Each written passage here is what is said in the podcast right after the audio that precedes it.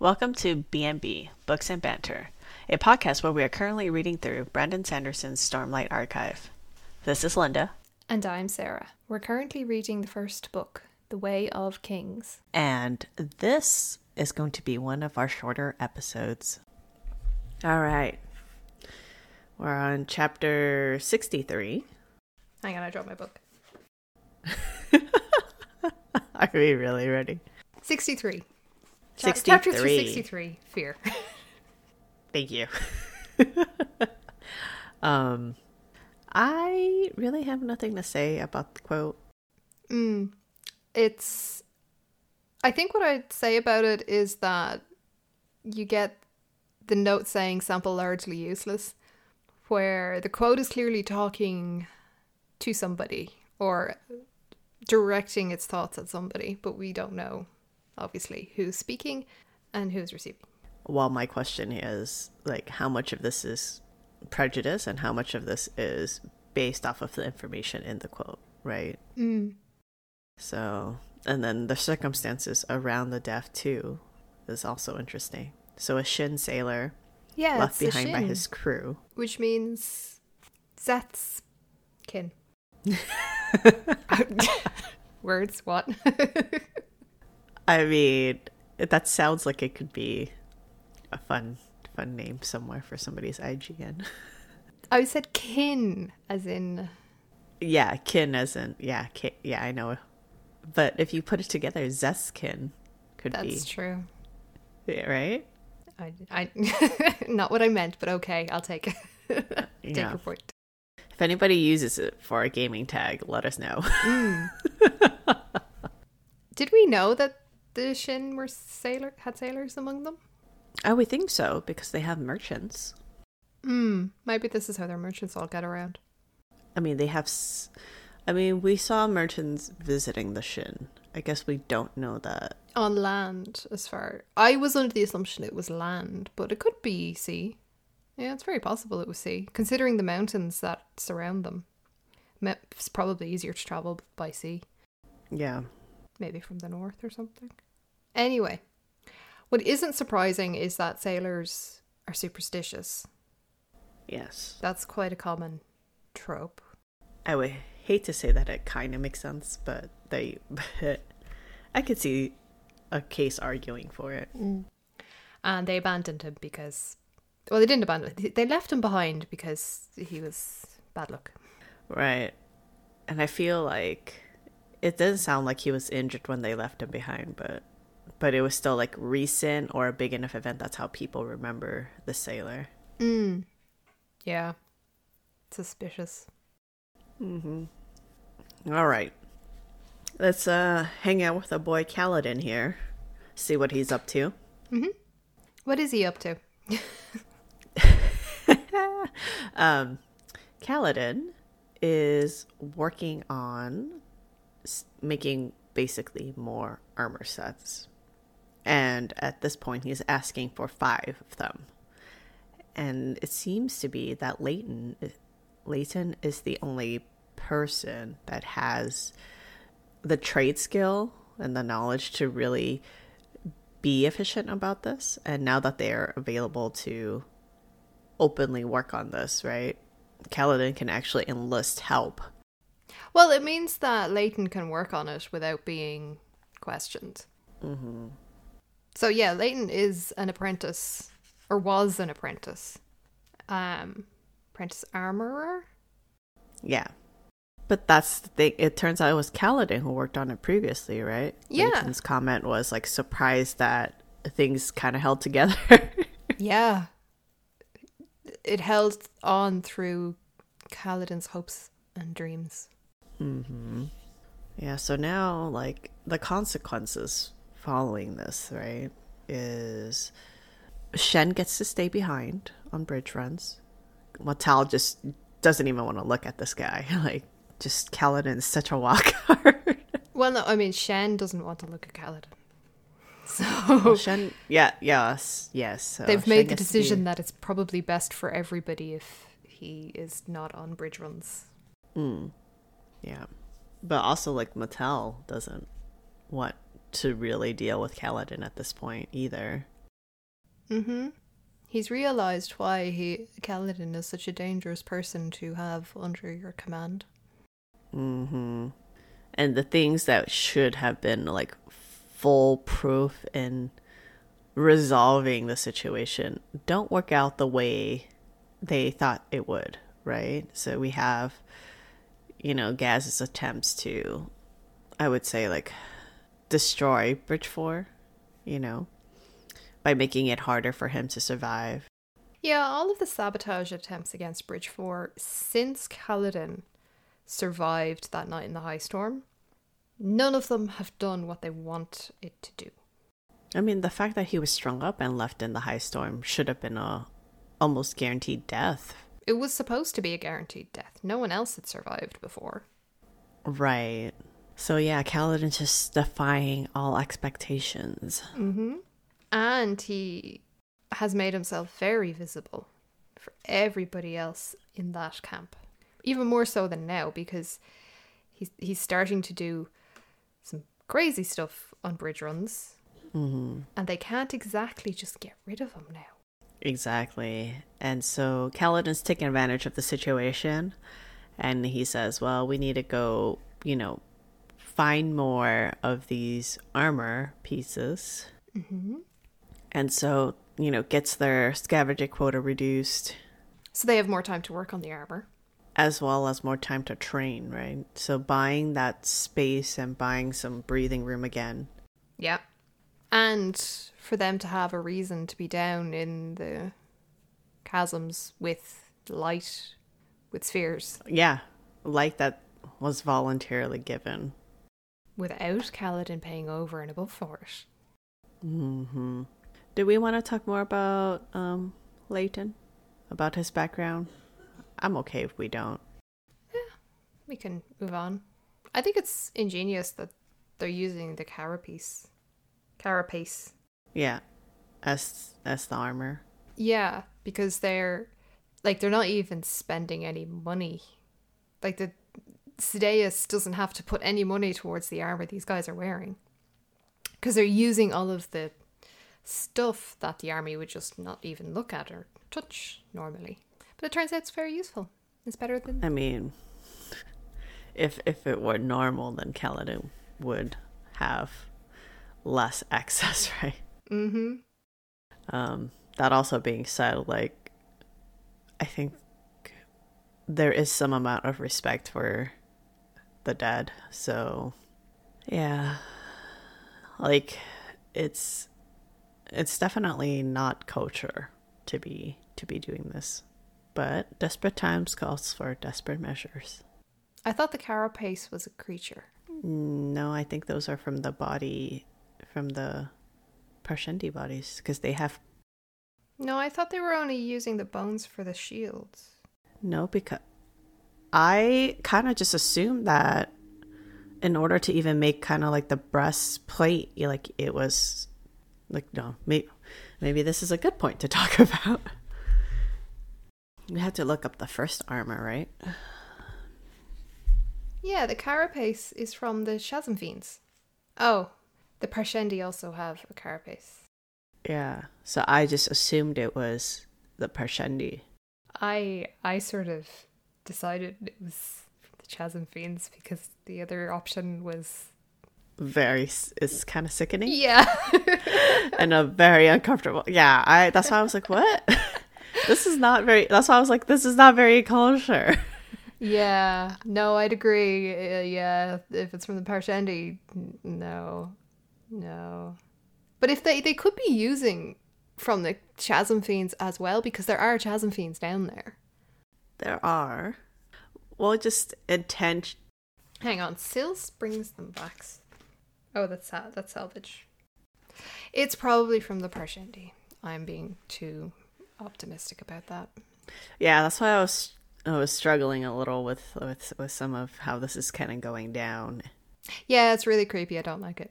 I find it very disturbing. I'd like to go back to thinking it was from the Chasm Fiends. But now it's in my head and I'm sorry. okay. Um, well then, uh, let's, Let's move on. Yeah. I think it's very funny that Kaladin has come round to um, envying his former self practicing under a hot midday sun because at least he'd be able to see then. Yeah.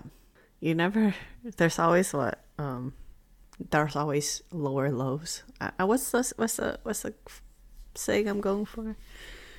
It's never as bad as you think it is. Mm. Ah.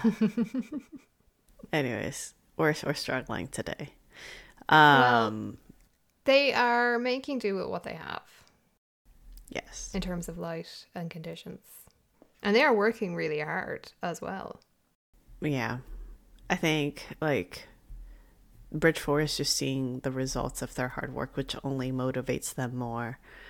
And, you know, I hate to say that their circumstances are getting better day by day, but a little bit at a time it sort of is, right? Now they have light. I mean, I guess it's more like it vacillates up and down. As I was saying, like it gets better day by day. I was like, wait, like right before this run, it was pretty, pretty terrible, or they didn't have enough sleep. Yeah, the bridge run changed it for them. Kaladin, Kaladin's actions changed it for them.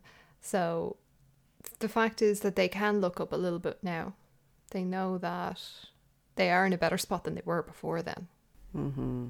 Yeah. So apparently, uh, Scar and Moash are the two most skilled spearmen.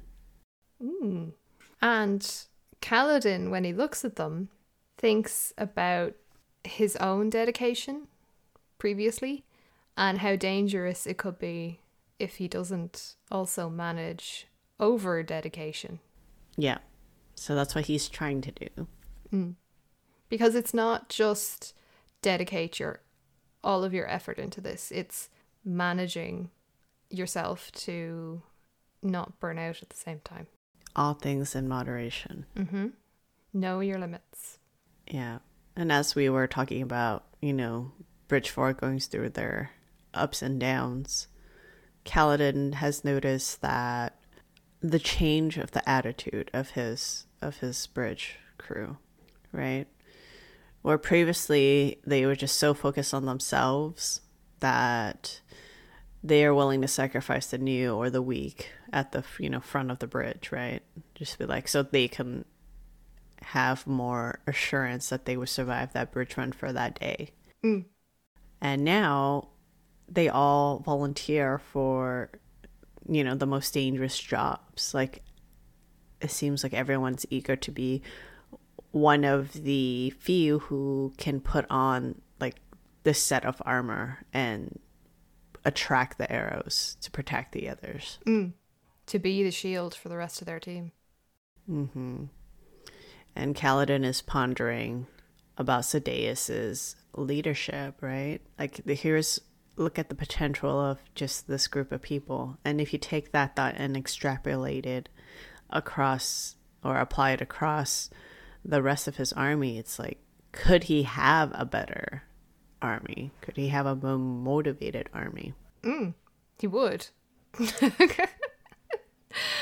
that's that's the thing. What Kaladin is doing, Sadeas could absolutely have benefited from a long time ago, had he looked at these people as people and not fodder for his wars and battles. Yeah. But I feel like Sadeas is the type of person that says, what is the maximum benefit I could achieve with the most minimal amount of work? And he came and that's that was the status quo that Kaladin found himself in. Because slaves are cheaper than training up an army. Mm-hmm. Back to Kaladin's conversation about Moash though, before we get like really far off the beaten track.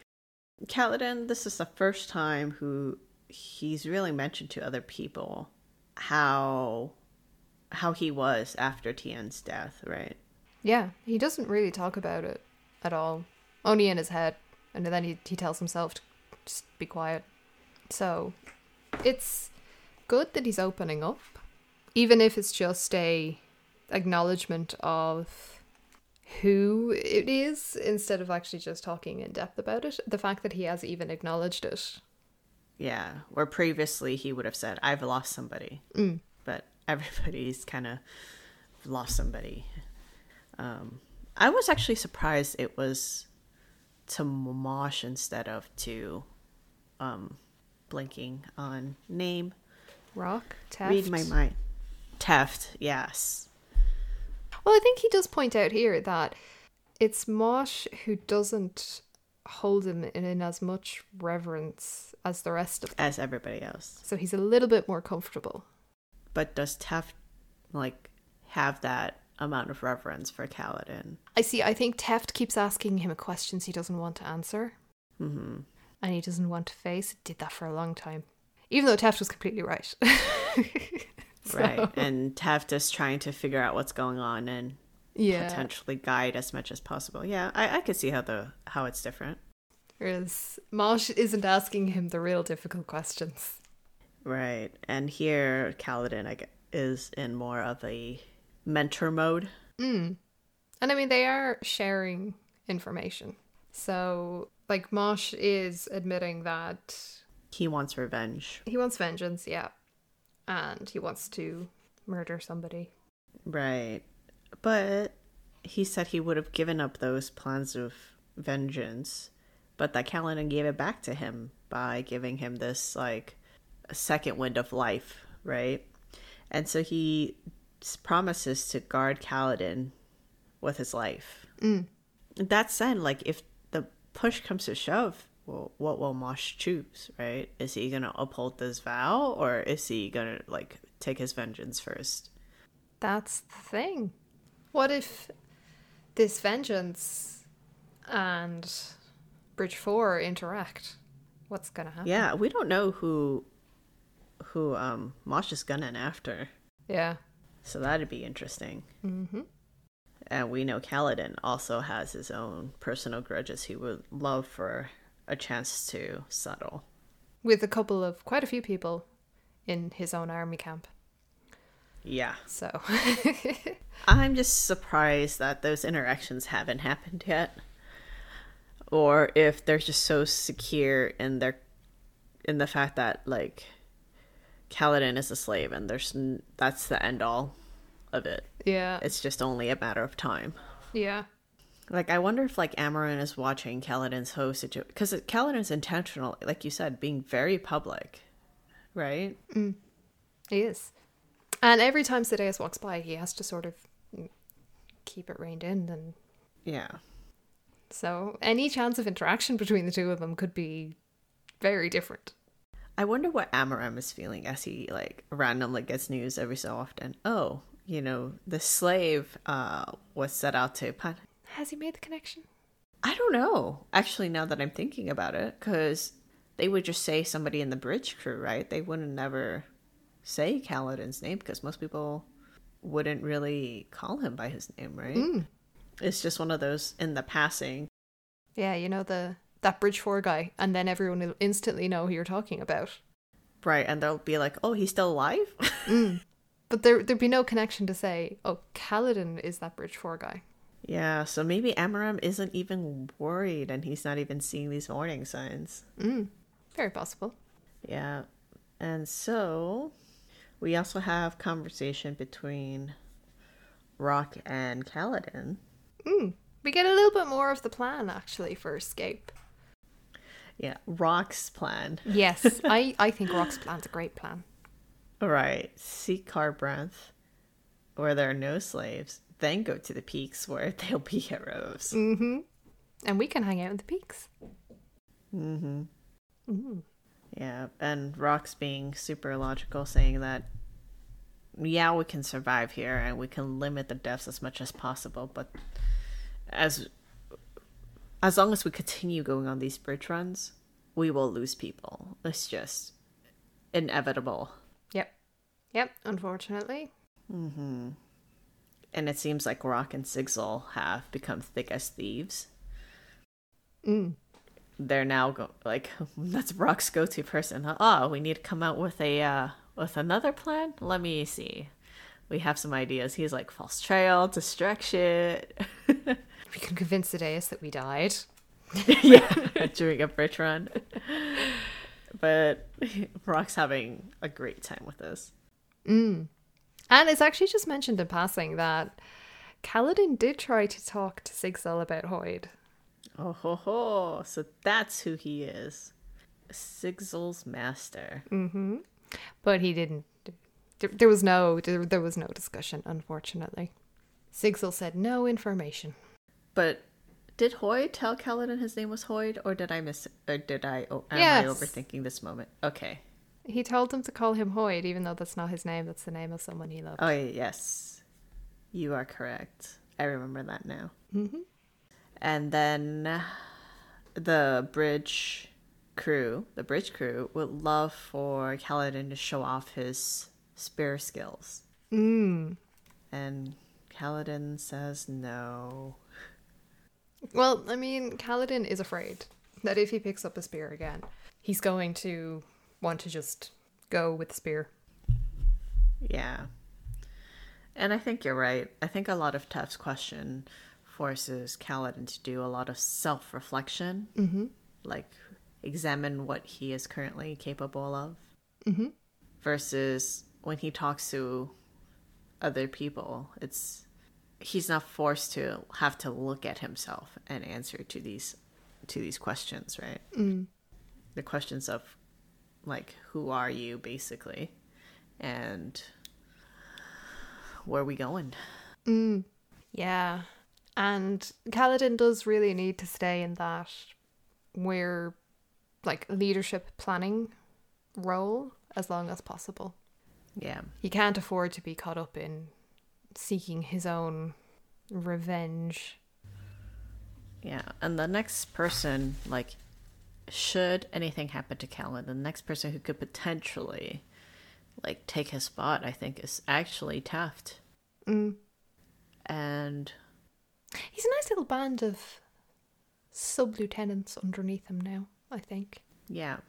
Well, who do you think would be able to unite Bridge Four? Like, if, if we're talking, like, the soul and keeping the squad together, you know, being the glue, do you think it'd be Rock? Would Rock count? I think Rock is the heart. There's a difference. Actually, it could actually be um, um, um, Herdazian. What's his name? Our one-armed Herdazian. I'm blinking on his name. Lopen. Lopen. Yes, I think Lopen could help be the glue. Mm-hmm. Like, I think he might at this point be the glue, Mm. aside from Kaladin. Yeah. And then in terms of being able to do strategy and tactics, that just comes down to only Teft who understands army workings and so it's interesting. And then you have Rock and Sigzil banding together to strategize exit strategies. Creative Mhm. exit strategies. yeah. So it seems like all the roles that Kaladin has like taken up when he first started, he's found like support in each of those key areas, which is kind of interesting to think about. Yep, it is. And we will cover chapter 64 next time. If you enjoyed this episode, please share this with your friends and follow us on Twitter or on Instagram at BN Banter Podcast. Again, that's BN Banter Podcast to get episode updates. If you extra love us, please leave a review wherever you get your podcast to help spread the joy.